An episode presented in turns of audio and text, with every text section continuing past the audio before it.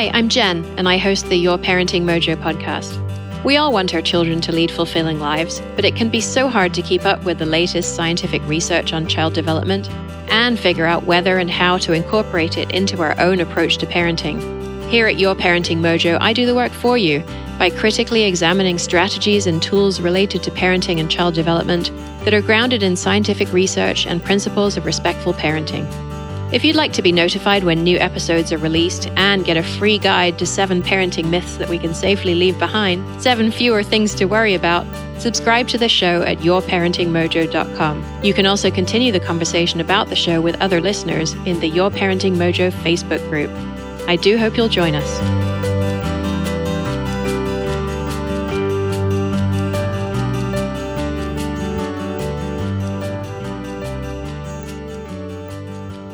Hello and welcome to the Your Parenting Mojo podcast. A long time on the show, we were lucky enough to hear from Dr. Peter Gray on the topic of self-directed learning and how learning can possibly happen when nobody is teaching the child what to learn. That conversation was quite a popular one, and today we're going to do a long-delayed follow-up on this topic with Akilah Richards. Akilah is a writer, an unschooling organizer, and host of the Raising Free People podcast. She's a founding board member of the Alliance for Self-Directed Education and the author of the new book, Raising Free People, Unschooling as Liberation and Healing Work. Her focus is on helping Black, Indigenous people of color communities use unschooling as a tool for decolonizing learning and for liberating themselves from oppressive, exclusive systems. So we'll have lots here for those members of the audience today, as well as what white folks can do to support this process and use self-directed learning in a way that helps to break down tools of oppression rather than perpetuating them. During the episode, I mentioned the Supporting Your Child's Learning membership, which is currently accepting members for just a few more days until the end of December 2020. We'll get you and your child started on the path of self-directed learning that we discuss in this episode. As you'll hear, so much of this work is our own work to do, rather than just making sure our child is doing the right things at the right times to make sure they're successful. So you'll get help in understanding how learning actually happens in a child's brain so that you can recognize it and gain confidence in their abilities and in your abilities to help them learn. You'll learn how to document their learning in a way that doesn't require testing and grades, but instead recognizes the learning in all of its complexity. You'll be able to scaffold their learning so you can sensitively provide just the right amount of support to help them overcome a challenge without taking over the project yourself. And you'll get guidance on supporting the development of skills like critical thinking and non-cognitive learning, which is learning that happens in our bodies and not just in our brains. Underpinning all that is a deep respect for children's own ideas and opinions, and we listen closely to those to help us understand how to support our child's learning, rather than assuming that we know what they need and then teaching it to them. So if this sounds like the kind of thing you'd like to spend time doing with your child, I encourage you to check out the membership at yourparentingmojo.com/learning membership. It's suitable for parents with children old enough to ask questions through the end of elementary school, whether you're homeschooling, thinking about homeschooling, Zoom schooling, or in school full-time and looking to supplement that outside of school hours. Once again, you can find more information at yourparentingmojo.com/learning membership. Now let's get going with our conversation. Welcome, Akilah. Thank you, Jen. I so appreciate the invitation. And so I wonder if we can start with public schools, which I know you have some experience with. And maybe you could start by telling us what you see as being, I hesitate to use the word wrong, but I can't think of a better one. But what's wrong with public schools? Why did you opt out of this system? And are there some aspects of it that you actually think work quite well? Yeah, so I feel like for the work that I do, I feel like it's less important, my opinion about public school. I think, Jen, that you and I probably have the similar experience that many people have lots of opinions about public school, and they're often not so great, even with the elements of it that we love, like teachers. I think that's an element that most people love. Yeah. That's certainly been my experience, like falling in love with teachers who are also trapped inside of that same system and the constructs and confines that come when we focus on results and standardization instead of personhood and ways to humanize practices. That's pretty much my spiel about public school. It doesn't feel useful to go on about the issues with it.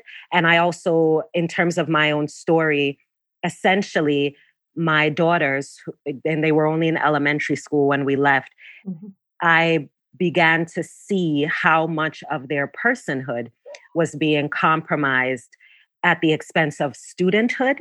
And I got to see that because Marley and Sage, they expressed it. They talked about not having time. As I talk about in the book, Marley kept saying she didn't have time to think her thoughts, you know, and said they kept peopling on her because that's how it felt to be in a space where you had to like move your body a certain way, put your finger over your mouth to display quiet and to walk in the line and these things that might seem simple and normal and maybe even good were, much like lots of other things that seem simple and normal and good, violence, acts of violence against their bodies, against their personhood, and against their practice of consent. So essentially, that was the issue with my kids. And that's also my issue with schooling generally. Yeah. Yeah. And I think a lot of parents might feel that, maybe sense it, and just not have the language to verbalize why they're uncomfortable with this environment that they went through. You know, I went to public school as well. Mm-hmm. And to see these incongruencies between the way that we want to raise our children and the practices that happen in school, and to just not know how to reconcile that tension. Exactly. Or even know what to do with what you know. Because, for example, among Black communities in varying countries, not just the US thing, we know that schooling was not designed with us in mind, right? Mm-hmm. Like it can be a form of subjugation across the board, but particularly when you talk about non-white bodies, and specifically when you talk about Black bodies and non-Black Indigenous bodies, the information is so harmful. The things that are missing on purpose repeatedly, years upon years, the same stuff my mother said should have been in school when she was in school were the same issues that I had with stuff, the same issues that, you know, going on generation beyond generation. So there's also that element of people, cultures, peoples who can see what school can be, but are also trapped inside what school never was and ain't never gonna be for some people. So that's another element of it that makes it deeply unattractive and problematic for me. Yeah. Yeah. And so I don't want to spend much more time on schools, but I do want to address one question that I get a lot. I get a lot of pushback for being anti-school. And I try to respond that I'm not anti-school, but the peer-reviewed research that I look at says that school is just not designed to teach children in a way that supports their learning and development. That from the peer-reviewed side. And then all of the experiential stuff as well that you're talking about is there as well. And so the people who are asking me this question, the parents who are asking me this question, are often committed to public schools for some reason. The children are going to be attended, and they want to know, how can we support parents and children who are in the school system, either by choice or, frankly, some of them don't have a choice? Are there ways that we can support those families, given what we know about the system? In my opinion, of course, first of all, yes, there are many ways that we can help. And it will probably be good to talk to people who are focused on that, because I am not. Mm-hmm. What I'm focused on is building systems and community and language and practice for those who have escaped and for those of us when we can, and also so that we can bring self-directed skills and focal points, things like agency and consent and partnership, so that we can sprinkle that into all the waters and all the places. Because though everybody can't leave school, self-directed education, those skills apply all across the board, their life skills. And so my thing is, if we can get more exposure and practice around self-directed skills, including people who are still opted into or trapped into school, then it's going to make our society, our relationships, our ways of being together safer and healthier. And hopefully, Jen, for me, hopefully we fade school out. And what we do instead is a thing that includes school, but doesn't center it. And the inclusion of school will be humanized. Yeah. That's my hope. Yeah. Yeah. Not reform, not what to do with the people who are, none of that. Mm-hmm. Yeah.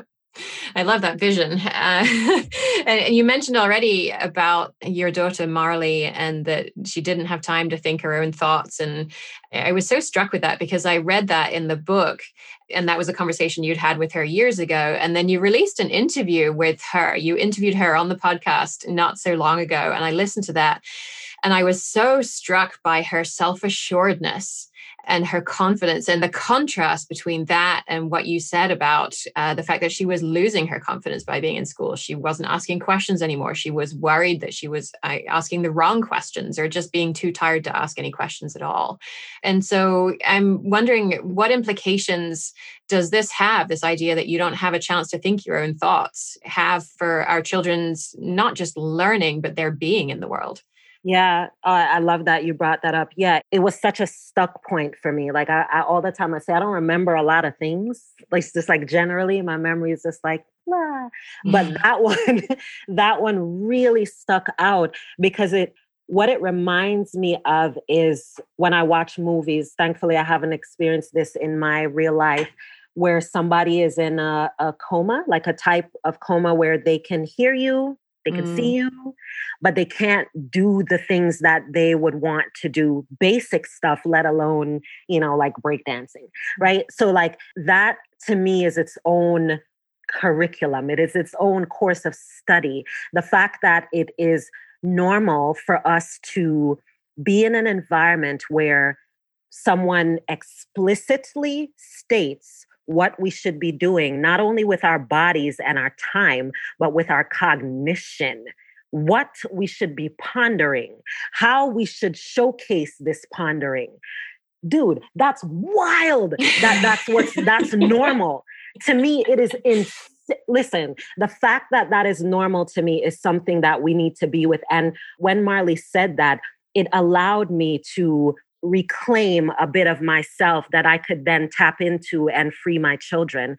Because for me, the implications of that is that we become really well-versed at performing, thinking, and performing presence to the point that it becomes something that we cannot even distinguish for ourselves. Mm-hmm. The times that we do want to actually be present for something, we feel bad or guilty, or we can't reconcile that we have to not do something else that needs to be done in order to address this thing, because schoolishness says, if you do this from 9 to 10 and 10 and 11, and then you take a break here, and then if you finish at 3, if you do that for 4 years, this is the end result. So then we now learn, we become acclimated to that type of dehumanized process. We apply that, we attempt repeatedly and fail to apply that to our actual selves. And we also hold other people responsible to that. Mm-hmm. So there's no like deep research team we see this all the time. We see this in our relationships with each other. Those are the results. Those are the effects of the normalizing of that way of someone else having that level of agency over things, including how you think, what you think, and what you do with what you think. Yeah. When you put it like that, it is absolutely wild. And the fact that we can no longer distinguish between what we've been told to think and what we actually think. So much of adulthood is like unraveling that, like, mm-hmm. Who am I outside of the ideas of who I've needed to be, or someone else's ideas of who I should be, or who I am, or who I was.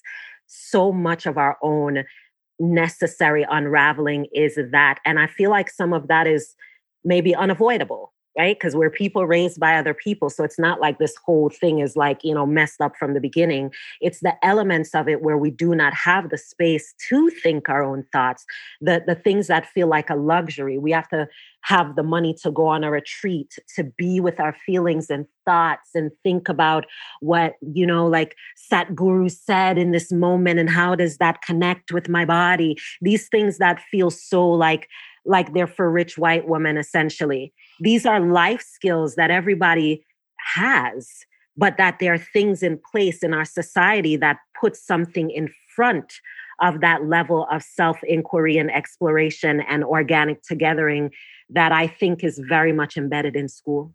Yeah, I definitely have seen things that I've learned in the last 18 months thinking about body awareness and awareness of how I process information. And oh my goodness, wait, it's like, why is that not the curriculum of schools?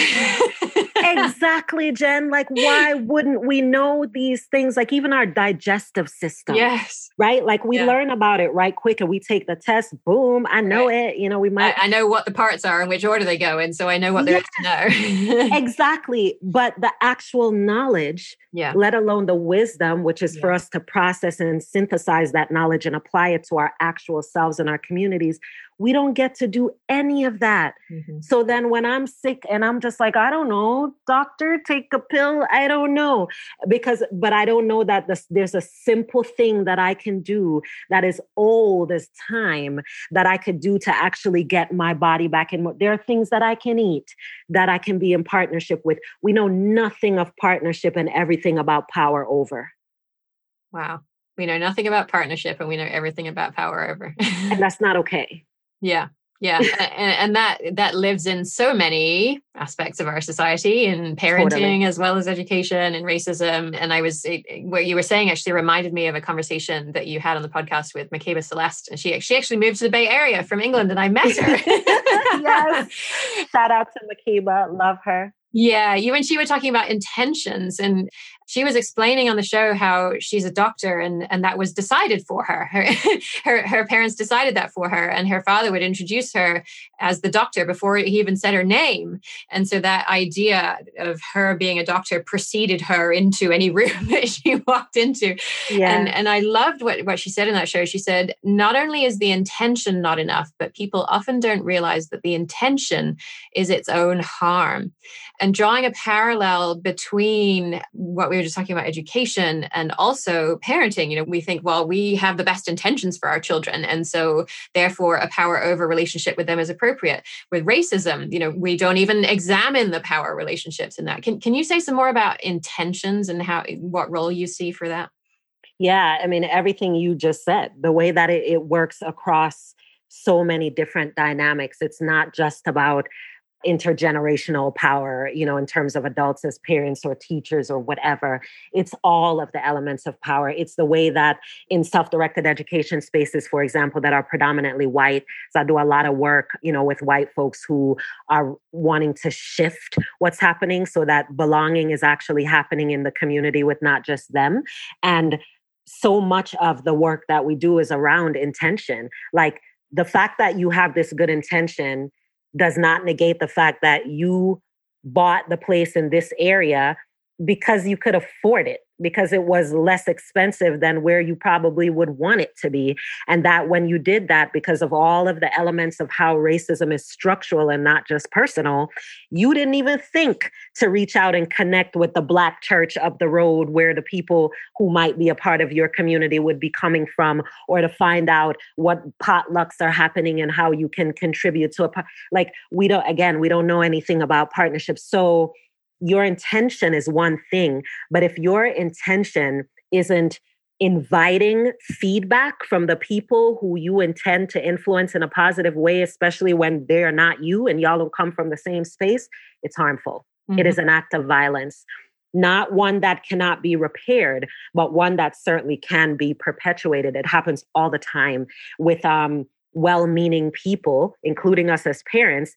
I mean, I think about it all the time, like when I used to be physically violent with my daughters.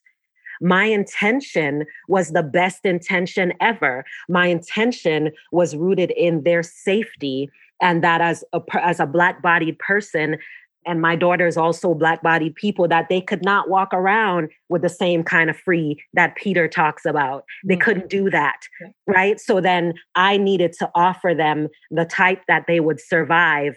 So it felt completely like the right thing to do. My good intentions were intact. Yeah. Also, so was the violence. What changed that, unfortunately, was not the feedback from my daughters. It was actually the feedback of another Black woman who was doing the same thing, and I was judging her for it. And when I caught myself judging her, I also saw myself in her story. And that's what shifted it for me. I was fortunate that the invitation, the awareness showed up in front of me over and over again. But now that I am practiced, I don't need the invitations to be at this level, which is what unschooling does for me. It gives me practice to recognize the ways that I also carry these tools of oppression. not only am I affected by them, I also can perpetuate them. We all can. And if we're not in community where we're inviting the feedback, we just going to keep on doing it. And then our other friends going to be like, girl, you did good because at least you didn't do this. Oh, you're the nice white person because you didn't do this. You're the nice parent. My mama would have beat her up. You know, like if we're not doing that with intentionality, then it just becomes another form of violence. Yeah. Okay. So I want to then segue into the focus of your work, which is what is unschooling? And that unschooling is not just an approach to learning. We're not just talking about, oh, we don't use a curriculum. We're talking about how are we in relationship with other people? And I have sort of a whole slew of ideas that have been percolating in my mind and that I pulled from your work and that I'd love to talk through. But how would you frame up that conversation? So I'm really curious actually about, as you've been engaging with the podcast and, you know, your own even ideas around schooling, I actually am curious about how you see that. Like, do you see unschooling and the broader self-directed education as something that's more than what they learn and, you know, what curriculum they use? That actually, maybe we can start there. Like, what do you see beyond the stuff? Sure. Wow. It's not often I have to answer the questions on the show. Yeah. So I guess I came at this work from parenting, from respectful parenting, mm-hmm. and the idea that I knew that I loved my daughter, but I didn't want to be the one who had to say no to her all the time, but I didn't know how I would not raise a child who would walk all over me, and stumbled on respectful parenting, which has its own issues, I think. It's very much kind of in a white paradigm of framework. But that overall idea just felt right to me, that it was the love plus the respect that made me want to gravitate towards it. And in that same period, when I was starting to think about school, I remember seeing an article in the Times about teachers being paid based on their students' achievements on standardized tests. And I was thinking, hadn't done a master's in education at that point, was probably still early in the master's in psychology, and thought, well, what's wrong with that? You know, we want results. We want our students to do well in exams. We should incentivize people to get the results they want. And then, of course, came to peel back the layers and realize that there are deep, deep problems with that system. And that if I was going to have this respect-based relationship with my child and then put her into school, I just could not reconcile the cognitive dissonance between those two ideas. Yes. So that was how I came to the idea of, you know, what are the alternatives? And unschooling, okay, they don't use a curriculum, and that's great. And it sounds really freeing and exciting, and she can learn what she wants. But then marrying that back to where did I come from and the idea of respect, it just became this sort of yin and yang to me, where they do complement each other, that you're yes. not talking about, we're just not going to use curriculum because it's boring and she's not going to learn that much anyway because she's not interested in it. But the idea of curriculum is grounded in a power over model. And if I'm not using a power over model in my relationship with her at home, when we're sort of in quote unquote not learning time, mm-hmm. why would I want to be in a power over model with her in our quote unquote learning time? Right. And how even? Yeah, right? Yeah. Like how? Because yes. the more she got, yes. and the more she got, because this speaks to me, this speaks to your question, because the more acclimated our children also become to this, especially if they were schooled before, and even either way, you start to get that dissonance. You yes. start to recognize that I call it serving two gods, because that's what happened, because mine did not come from respectful parenting. Mm-hmm. Like I came into the elements of that as a result of leaving curriculum. And even the leaving curriculum was not just about that. Like you, it was this kind of like, I don't want to be in a certain type of relationship with my kid. And it turns out I was already in it. Mm-hmm. Right? And as Marley and Sage were expressing themselves and we were there hunting them, me and Chris, like, oh, okay, right. Everyone complains about this. Yep. You'll get over it. I promise. Yeah. This is what life is. You have to do it. Life is. You yeah. suffer through the things. If yes. that teacher said you're doing this, then you do it. So there was just so many disconnects between the human Marley and the human Sage and the student Marley and the student Sage. So when I think about unschooling, the way that it is a practice, it is such a meditation for me. It is such sacred space for me because it is about the humans. It is about how does confident autonomy develop in a human with support from other humans that they trust. Mm. I started to recognize that trust, that word, was really at the core. If we had a curriculum, that's what it would be. Like, do I show up as trustworthy for my children? And it turns out that if I'm negating their feelings and their thoughts, the little ones, the big ones, then I'm less trustworthy. Mm-hmm. And so if I am less trustworthy, then because I'm also their mom, I'm in such a position of influence. It also determines how much they see themselves as trusted, you know, and trustworthy. And the people are, that whole ecology of trust is so influenced by me. I am so powerful simply because I'm mom that I had to look at the whole thing. Like, we couldn't just stop using the textbooks. I had to think about what they were saying.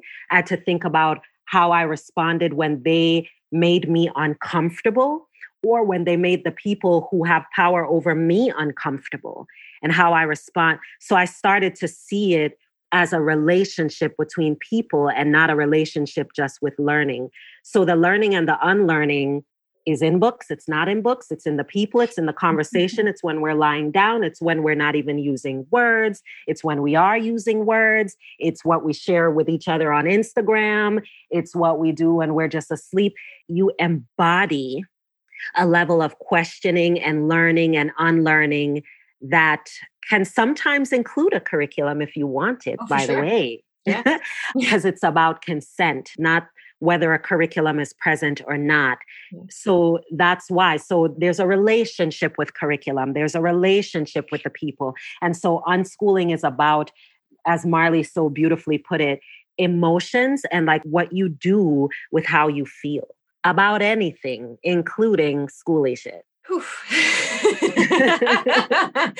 Yeah. So you were talking about trust in there, and I just joined a network that you're part of. It's called True. I forget what, I'm new to it. I forget what the acronym is. Can you spell it out for me? Oh, yes. Yeah. So it's Towards Radical Social Change. Right. Okay. And it's about unschooling and parallel education. Okay. Okay. So I joined that fairly recently, and I was so struck by something that a commenter on a post that I happened to read, I think in my first day in the group, she said something like, white supremacy just teaches us to stay in our lane and to not come outside our lane. And my mind immediately went to some friends of ours where the wife was incredibly sick a couple of years ago, incredibly sick. And we are close enough to them that we can kind of get a sense for what's going on in their family and offer to help, of course. But I just felt like we were intruding, that they had someone there to help. And I felt like it's not my role. It's out of my lane to offer to help. And I could feel like I wanted to do something more, but I didn't trust myself to do that. And it wasn't until I read that comment in your group that wasn't even about, you know, anybody being sick. It was just, oh yeah, I see how the idea of staying in your lane shows up in my life, that I didn't even trust myself to do something that I knew to be right. Exactly. How do we even see these things happening? I mean, this is white supremacy all over it, right? We don't see it because it's the system that we're in. Yeah. You started to see. How do you see? How do you feel? Exactly what you just said, Jen. I felt it. You know how you were like, you know, I couldn't even, it's not like you could articulate in that moment if somebody said, what are the 3 reasons why you're not helping this friend at this level, right? Not necessarily, but you could feel it. Yeah. That. So a big part of this, when you have the room to think your thoughts, you also have the room to feel your feelings. Mm-hmm. And I think that one of the ways that we dismantle, the ways that we battle and begin to dismantle white supremacy is to feel, is to allow that feeling. Now, of course, that in and of itself is nuanced, right? Because all the feelings are not in tidy little pockets. And sometimes the feelings are what incite the violence. Mm-hmm. However, so do words. And we use that all the time. So does religion. And many of us are in that, you know, we can power things. We can power it and we can disempower. And one of the things that I'm very excited about now in this time when we're not getting to be together in the same ways that we get to feel together. Mm-hmm. Not only do we get to feel, Jen, so to your question of what we do is, one, we allow the feelings. And then we move away from the schoolish approach of trying to resolve or solve or dismiss the feeling, because it doesn't just show up from 12 to 12:30 when we schedule the break. And when it shows up at 4 o'clock in the middle of the meeting with your partner, it might be bringing you something that you need. It might be, I love the term disruption. I consider myself a disruptor. If I get new business cards, that's going to be all my call. Because disruptor in chief. Yes, I love it. Because we need those things to be disrupted. We need to disrupt the idea that we can solve things all the time. Sometimes solutions and structure and the right thing to do is emergent. It comes as a result of the people being together around the thing and allowing energies seen and unseen to converge for solutions to show up that we can't necessarily manage with cognition. You understand? Like a big part of white supremacy was the squashing of the knowledge and the systems that are indigenous to humans, the ones that are germane to like how we thrive together, not how we compete, which is very white and schoolish, not how we shine and make one person look like this while everyone else is just regular. You know, that was a part of Marley's problem in school. It was just like the adults were giving her all the points, which meant around her peers, they also looked at her like a little know-it-all, a little show-off, a little, this is in the design of school, right? So then all these other students are here and they're getting all these negative messages. Marley is also getting negative messages, but inside the school system, it looks positive. But outside of that, when you try to bring those same, I know the answers, everyone, here's how we do it. If you would just conform to what I think, it would be right. We all have had supervisors like that. We've had, you know, we know that that's problematic, yet it's the thing that shines. So this work is about rehumanizing, to come out of what happens when we're all around in this settler colonial mindset where we are in a lane where if you are this, if Jen, if you have these degrees, then you better show up like this. Don't talk to me about body and feelings. Talk to me about research and data, right? You don't get to be all of Jen. You get to be the Jen that people decided and checked off. Yeah, I get negative reviews for not being the Jen who have decided that I need to be. And those things matter. Even when we talk about not caring and whatever, it shows up in how we see ourselves. It shows up in how we blame other people for the things that we didn't get a chance to develop. So what we do is we acknowledge, I talk about this 4-part thing where it's like awareness, disruption, deschooling, and unschooling. When you become aware of those feelings, one of the simple ways that you can disrupt it is to go against it, to say, you know, it feels like I don't even, maybe I'm not even equipped or I'm intruding, but here I am anyway. I brought this thing over because I'm really trying to work through that. Sometimes you only say it in the mirror before you get out the car. Sometimes you say it to the actual person. And oftentimes they welcome that because they're also navigating the schoolish feelings that we deal with. We name it. And that's a part of how we disrupt it. So that awareness and the disruption, then we begin to de-school from it. So what happened when I said it out loud? She wasn't like, oh, I'm glad you said it because I don't want you here. So that feeling wasn't, so I wonder where else I can, you know, flesh out where this is happening and I'm having this whole conversation and life experience and it's not even real in this context. That's the deschooling, when we begin to face it and shed it. And then the unschooling is really just to make that practice, to make that not a thing that happens in a reactive space, but you're in community, like how you and I met in the community, in that thing around belonging. We're in communities where people, the feedback is right there. And somebody says, I don't like when you said that, or Jen, that question actually isn't a good fit for me. And you didn't like cut off the call. You were just like, oh, these are the ways that we bring ourselves back into human practices of how to together. This is what it is just this. It's this. Yeah. So sort of central to that is the idea of validation then. And you talked a little bit about Marley's getting validated in school for doing well within a system that says that doing well means reading before a certain age and and all that stuff. And then, of course, I think there's validation that comes from other people who are important in our lives, our parents who have a certain stake in all of this. How does that show up for you, the idea of validation? So I love that you said our parents, like, so, you know, because I am parented and I'm also a parent.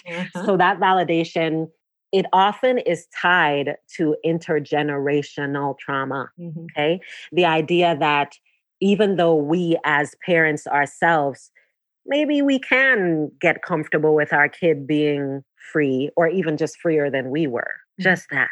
But then we think about but my dad has a really particular way that he likes, and, you know, and the validation of all the hard work that he did and how he came from Jamaica and you know, and him and my mom brought me and my brothers here, you know, so what feels like validation for them is like the straight A's and the shine and the gifted status. And when Chris and I bought our house in the nice white neighborhood and right, like all of those things. So again, it is to become aware and to disrupt those awarenesses. Your awareness of it is its own disruption. And then you continue to be in practice of that awareness by inviting that conversation, by not just having it be a thing that you talk to with your friend in the kitchen, but a thing where you join a whole network of other people who are struggling with these things, people from completely different backgrounds, people who you're probably going to offend, people who definitely go offend you. Like this is how we learn to get out of that lane and then to develop the skills to be like, well, what happens when somebody says something that both pisses me off and offends me, but also feels true? Mm. You know, what do I do with that? Mm. You know, we get to be in practice with that sense of like, oh, I get my sense of validation when people agree with me. So now I get to be in practice of what it means to validate my own process by saying, this is valid because I'm here and being with it. What are the feelings that come up? What are some of the ways that I work these feelings without weaponizing them, you know, by charging back at the other person or being shitty to my kid because I couldn't charge back at the other person? Why am I in this mood? This is how we start to look at things like validation and say, when does it have its place? Because now that I'm not afraid of it, and now that I'm not feeling guilty when I have it or don't have it, I can look at the times when it feels really good for Marley when I say, get these things done by 3:00 because she wanted that. Mm-hmm. You know, or when Sage is like, I'm doing NaNoWriMo this month, not because I'm writing a book, but because I'm going to use it for these things. So I'm going to do my chores maybe a little more sporadically because I'm going to be all in this zone right here. And the rest of us in the house can be like, oh my God, you're going to commit to a whole thing we're going to help with the chores because now it's not about the chores. We've humanized the ecology of this whole person, which cannot be about her being validated when she does the chores. So now what does validation look like? Validation looks like mom smiled when I said I finished my word count that day, which is not just about mom smiling. It's about me affirming a thing that I said I was going to do. It's about me being held accountable because when mom said I didn't finish that time, she was like, but I do see you over here drawing though. What's going on?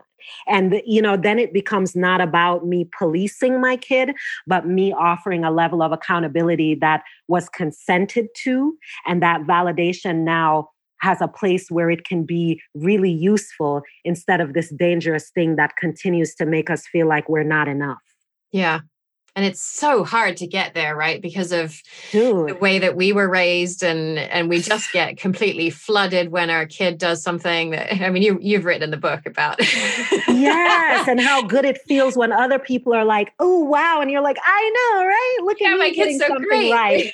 Yes. And it's so narcissistic, right? Like Moji talks on the podcast about the way that as a parent with a kid in school, there's a level of inherent narcissism because so much of it is like, look at you, good parent, your kid is out here shining, you must be doing something right. And we crave that. And when we do not have it, it feels bad and wrong and irresponsible. Wild. Twilight Zone type stuff. Yeah. And the implications that has for our relationship with them, right? If our children are reflections of us, then it is our job to develop them as assets. Yes. As you said. Who is this child, this phantom child of which you speak, if it's just about how they look through our lens? Right. It's deep stuff. Exactly. So it could not just be about the curriculum, right? Exactly. That's what I was going to say. This is why it cannot be just about the curriculum. inherently cannot be. And so then I kind of think back to something that somebody asked me about, how this intersects with our relationships outside of our little home bubble. You know, maybe we can be in this consent-based, respect-based environment in our bubble at home, but the rest of the world does not operate in that same way. I mean, my daughter spends 90% of her time naked. She wears underwear, but the rest of the time she's almost entirely naked. And there are people who basically think we're raising a feral child. Does she go outside and do that? And when she's at people's house, does she take all her clothes off? Well, when we're staying with relatives, she will wear nothing but underwear. In spaces where she feels safe. Right. Yes, because she's hot. She overheats and she doesn't want to wear clothes. So there are interactions between this environment that we're trying to set up and the expectations of the broader world. How do you navigate that? Yeah. So that to me, again, is about the difference between the way that schoolishness asserts, like the assertion is that it's preparing you for the actual world. But to me, school is the bubble.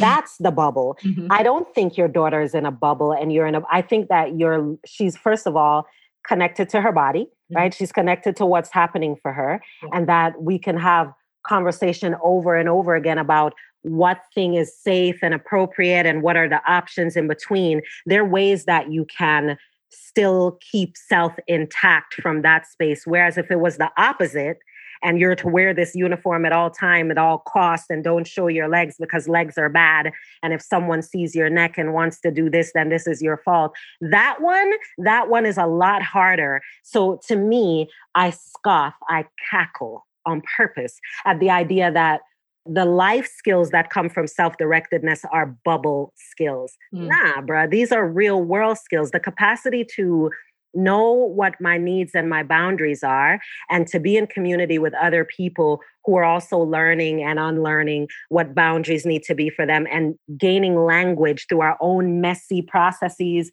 and through support of other people who have, dive deep into it. That to me, those are skills that are for the real world. So yes, much of the world is not clear about how consent works. And also much of the world is super patriarchal. Does it mean then that the training is to do more of that so that you can be part of that? Or is the training that, first of all, you don't need training for the real world because we live in it. So there are elements that will be there. As much as you allow your daughter, there are many other people who are going to give her the side eye and straight up tell her that it's a problem, right? I see you nodding. So that's the one thing. The messages are going to be there. They are. But what you're going to also have is the level of, again, language and practice for recognizing yourself inside of the context of this greater world and having a type of personal leadership that allows you to not just like contort and conform and surrender to the system, but to know it and know your place in it, and to also cultivate the sort of safe space that expands the type of world that more of us are interested in. Because if we all figure out how to do well inside the system, which is impossible, you could do well at some elements, but you're going to lose elements of yourself. If we're focused on how to be who we are and how to together in ways that don't exclude people. So essentially, if we're looking at belonging, then I think that allows us to develop over time, collectively and individually, the skills we need to change the problematic shit that we keep having to do. That's what I think about that. I don't see it as a bubble. I see class as a bubble. Where else do you sit with everybody who's your age in your neighborhood all day to one person telling you information that one person did not have any influence over? Like, come on. Well, when you say it like that. Yeah, school is the bubble, bruh. That's what we need to recognize. That's the bubble. And then you leave it and you're like, help. Right? Like for so many people, or you just do more school because that's what you know and that feels safe and you get all the validation for that. That's a problem. That's not the path. That's a problem. We can choose school, but mostly we don't choose it. We don't. It's a choice that's made for us. Or from our fears. By well-intentioned people. Boom, there you go. Or from fear, our own fear-based spaces, but it's usually not an empowered choice, which is so unfortunate, especially when you talk about higher education, because I think that you know, at the university level, it is so rich and exciting to geek out about what you're into. And if more of us can do that with ourselves intact, how much richer could those experiences be? Mm-hmm. You know what I mean? Like, what might college look like if it was a classroom where most of the students were as excited as that professor? Yeah. Like, how much different would it be? Where would we be? What would we be learning? We'd be levitating in this piece. Yeah. Like, I think it would just be so different for humanity. Yeah, I've seen definitely research and anecdata as well, talking about how homeschooled and unschooled specifically, children, young adults tend to be the professor's favorite students because they come in with this deep, deep passion. Yeah. To engage. Exactly. And they engage with a professor on a one-on-one level, not in a, you're going to give me an A because it's my right, but in a, I bring knowledge and experience to this. I see your knowledge and experience and I value that. How can we collaborate? Exactly. Yeah. I hear that all the time. I've seen studies about it too. I'm like, you know, even some of the Ivy League schools, and I'm now working with some of them doing belonging work. There's such an excitement around self-directedness. Yeah. And I feel like we are at, you know, there's an opening here for self-directed education. Yes. See that face you made? That's exactly how I feel. Yeah. There's an opening right now that we can really, there's a big opportunity to begin to normalize some of these self-directed practices. And I am so here for it. Yay, you have been waiting for this. You know, let's be real about this. Now it's like double Dutch. I'm like, when do I jump in? Yes. Yeah. So as we wrap up, I host a membership for parents who are kind of dipping their toes into the water with self-directed learning and just starting to figure out what this is like. And they love your show. Awesome. And so as soon as I found out that we were confirmed for this interview, I posted in the group, I said, what do you want me to ask her? And so there were sort of two main categories of questions that I bundled up. And one of them, it was asked by the members of the group who identify as people of color. And they're asking around how you maintain personal values when you're the only person of color in a self-directed learning space that, I mean, many of them, we have to say, tend to be white, yes, white dominated. How do you advocate for yourself and manage potential power struggles that come up in an otherwise all white group? And when do you just say, you know what, this is not worth it? Right. Yeah. What advice can you give to those parents? Well, I can offer perspective for sure, because it's going to vary. You know, myself and my friend, and also just my comrade in this movement, Malika Diggs of Eclectic Learning Network, we tend to partner on a lot of the work around belonging and equity, and specifically around Black-bodied people, and then broader non-Black, Indigenous, and people of color, because of course it's all different. So that's the first thing, right? The first thing is to, if you are in a position to, and when you can, because it can be really hard for people, especially if their kids are a part of the school, to advocate for the importance of diversity, naming it. Black people, it's okay to say Black, even though every person who's Black, you know, people who are showing up in Black bodies, all of us don't identify in that way, right? It's still okay to say it, and let the people who need a different thing tell you that, and then you can honor that. So that's the first thing. The whole idea of like the people of color, they are also different peoples and will need different things. Mm-hmm. So that's one thing. Another thing is to advocate for those spaces to educate themselves, so that you are not always doing. So Malika and I have this workbook, which a part of the reason that I'm so excited about it is because of how many of our like white people in our space, some of them are good friends, are like, this thing has changed my life. Mm. We use it. It's called Developing a Disruptor's Ear.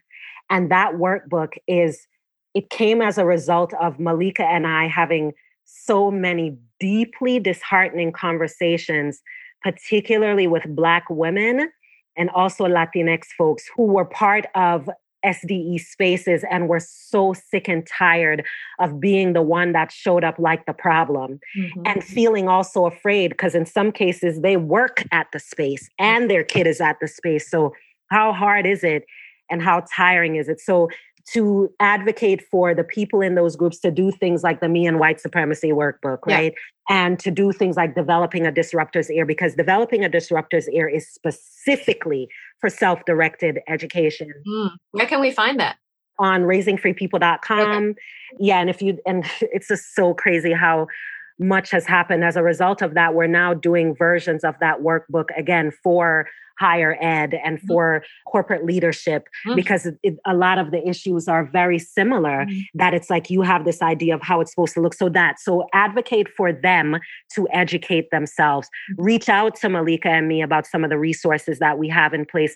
Make sure that they're listening to Fare of the Free Child, because this isn't like, a promo of my podcast. It's like the purpose of the podcast is specifically for things like this, because we become so frustrated that sometimes we need to leave. And even when we leave, the space still needs this work. Yeah. So make sure they know that there are resources and that you, as that person in that body, you are not there to be that educator unless you choose that. And because consent is something that you can remove at any time, you need to make sure they know, check in with me before you come, at me, because that's what it feels like. Mm. The wokeness that a lot of white people are experiencing now, that we're like, but I've said this to you 8 million times and it only matters now. You keep saying George Floyd as if there weren't so many other people before and after and during, right? Like, as white people, you have got to be more diligent about educating yourself and consistently asking for consent for the people around you who are not white. When you have a moment of, oh my God, there's a thing, that's what I think. And also know that you can leave and that you can also ask for exclusivity. Can there be meetups for just the Black folks in this space? Can there be one for just BIPOC people in this space? Sometimes that medicine of being able to express things together without needing to explain it at a certain level also allows for the emergence of potential solutions that you can then bring back and say, y'all do this and we'll tell you how this feels. Yeah. Those are some of the things that I've seen be effective in spaces. Okay. Yeah. And as white people who are listening, if a Black person says to you, can we have a space where only Black people are going to meet to talk about this? This is not our place to be offended by this and to feel like we need to stop that from happening, because if we had done our job to create an inclusive space, then that wouldn't be needed. This is not our thing to own. And so I've heard that happen. Yeah. So I just want to make that point. And then I guess following up from what you're saying about creating spaces for people to not be under the white gaze, as it were, what do you do when you're the only one? Like, I have parents in the group. Yeah. Like the only people in my self-directed learning group are white. Yeah. And I do not have that experience myself. Yeah. I don't have that experience. And I try not to, because of the level of exhaustion and violence. Yeah. But again, so just the education, if you're interviewing a space, treat it as such, treat it like that. I have white friends who didn't join SDE spaces because the space was so white and they didn't want their kid to be in that type of environment. They wanted it to reflect the actual world, that we live in. So the other thing that you can do, look at allyship, right? This is why it's important that white people and people in power do speak up. If you have someone else in that space who's willing to listen, let them say it for you. Mm-hmm. Let them say it for you. Oftentimes, that's what it takes for other white people to listen, for some white person to say it first. So sometimes you have to do that. If you make the decision to stay in the place, because it is a decision, you have to look at that. I would also implore non-white people who are in exclusively white spaces to look at whether or not that is the safest thing for your kid. Mm-hmm. I have so many friends who grew up as the only non-white kid in a space, and oh my God, their well-intentioned parent who's like, they have all these resources, they got fresh strawberries, they got all the shit we can't find because we got food deserts going on, right? They have all the good stuff, Wi-Fi all the time. Mm-hmm. However, what are the other things that your child is experiencing in that space? That's what I would say to you. Figure out whether it's worth it or whether it's more of the same stuff we've bought into, like the same reason we tend to do our hair a certain way and whatever, because it's like proximity to whiteness feels safe. Is it though? That's my other question for us. Is it though? Yeah. Okay, thanks for that. A near impossible task in the minute or so that we have left. I know you're incredibly busy, but a white member then asked, she's always appreciated your acknowledgement of white unschooling and how different it can be from Black, Indigenous people of color who are unschooling for liberation. And so she's basically asking, well, what can we do until hopefully most of us are working on recognizing our own repression within the system. Yes, we are often in positions of power, but we're also repressed within the system of white supremacy. How can we, white people who are also participating in self-directed learning, make sure that we're not causing more harm within this system, that we're actually working on dismantling oppressive? Love it. And it actually can be answered real simply. You need to be in community with Black women, specifically Black women, because of the hierarchy and the level of, I say all the time, there's a certain level of alchemy that Black women have had to be in practice with to just be. Mm-hmm. And then to just be safe at times. So when you are in community with Black women, what happens is there's this ecology of accountability, right? There are all these ways that you can get really clear about what's happening, because we also tend to show things in our bodies, right? Like that shows up where it's like, you know, whiteness says, you know, which kind of... There's no problem here. Right. We are like, oh my God, you know? So you will get learned, okay? You will get all kinds of lessons from just being in community with Black women. That's the first thing. So invite us into the spaces. There's some of us sometimes who have the capacity. There's also some of us who are already in community with white women in real friendships where we can feel safer to come in a way that others cannot and should not, right? Because the work has not been done. So that's what you need to do. You need to find where there are Black women who are willing, and you need to figure out how to bring them in. Stop reading the books by all the dead Black people and making that your own, the only thing y'all do, right? What about the ones that are alive right now?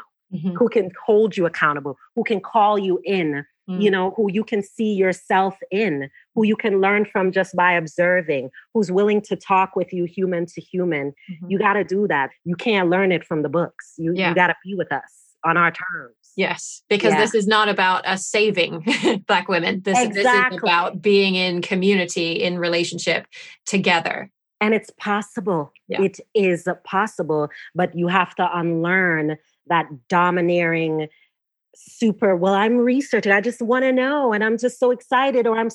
You got to learn how to let that work through your body without pushing it out onto other people. Mm-hmm. And you learn that by being around the ones of us who are learning how to be, you know, safe out loud. Yeah. Thank you. Thank you so much. This has been an incredible conversation. You've left us. You're so welcome. Thank you too, Jen. So you can find information on all of the resources that we've discussed on the show today, including the Raising Free People podcast, as well as Akilah's book, Raising Free People, the resource that she recommended called Developing a Disruptor's Ear that she's put together. All of that's available at yourparentingmojo.com/free people. And you can learn more about the Supporting Your Child Learning membership and sign up for it as well at yourparentingmojo.com/learning membership. Thanks for joining us for this episode of Your Parenting Mojo. Don't forget to subscribe to the show at yourparentingmojo.com to receive new episode notifications and the free guide to 7 parenting myths that we can leave behind. And join the Your Parenting Mojo Facebook group for more respectful research-based ideas to help kids thrive and make parenting easier for you. I'll see you next time on Your Parenting Mojo.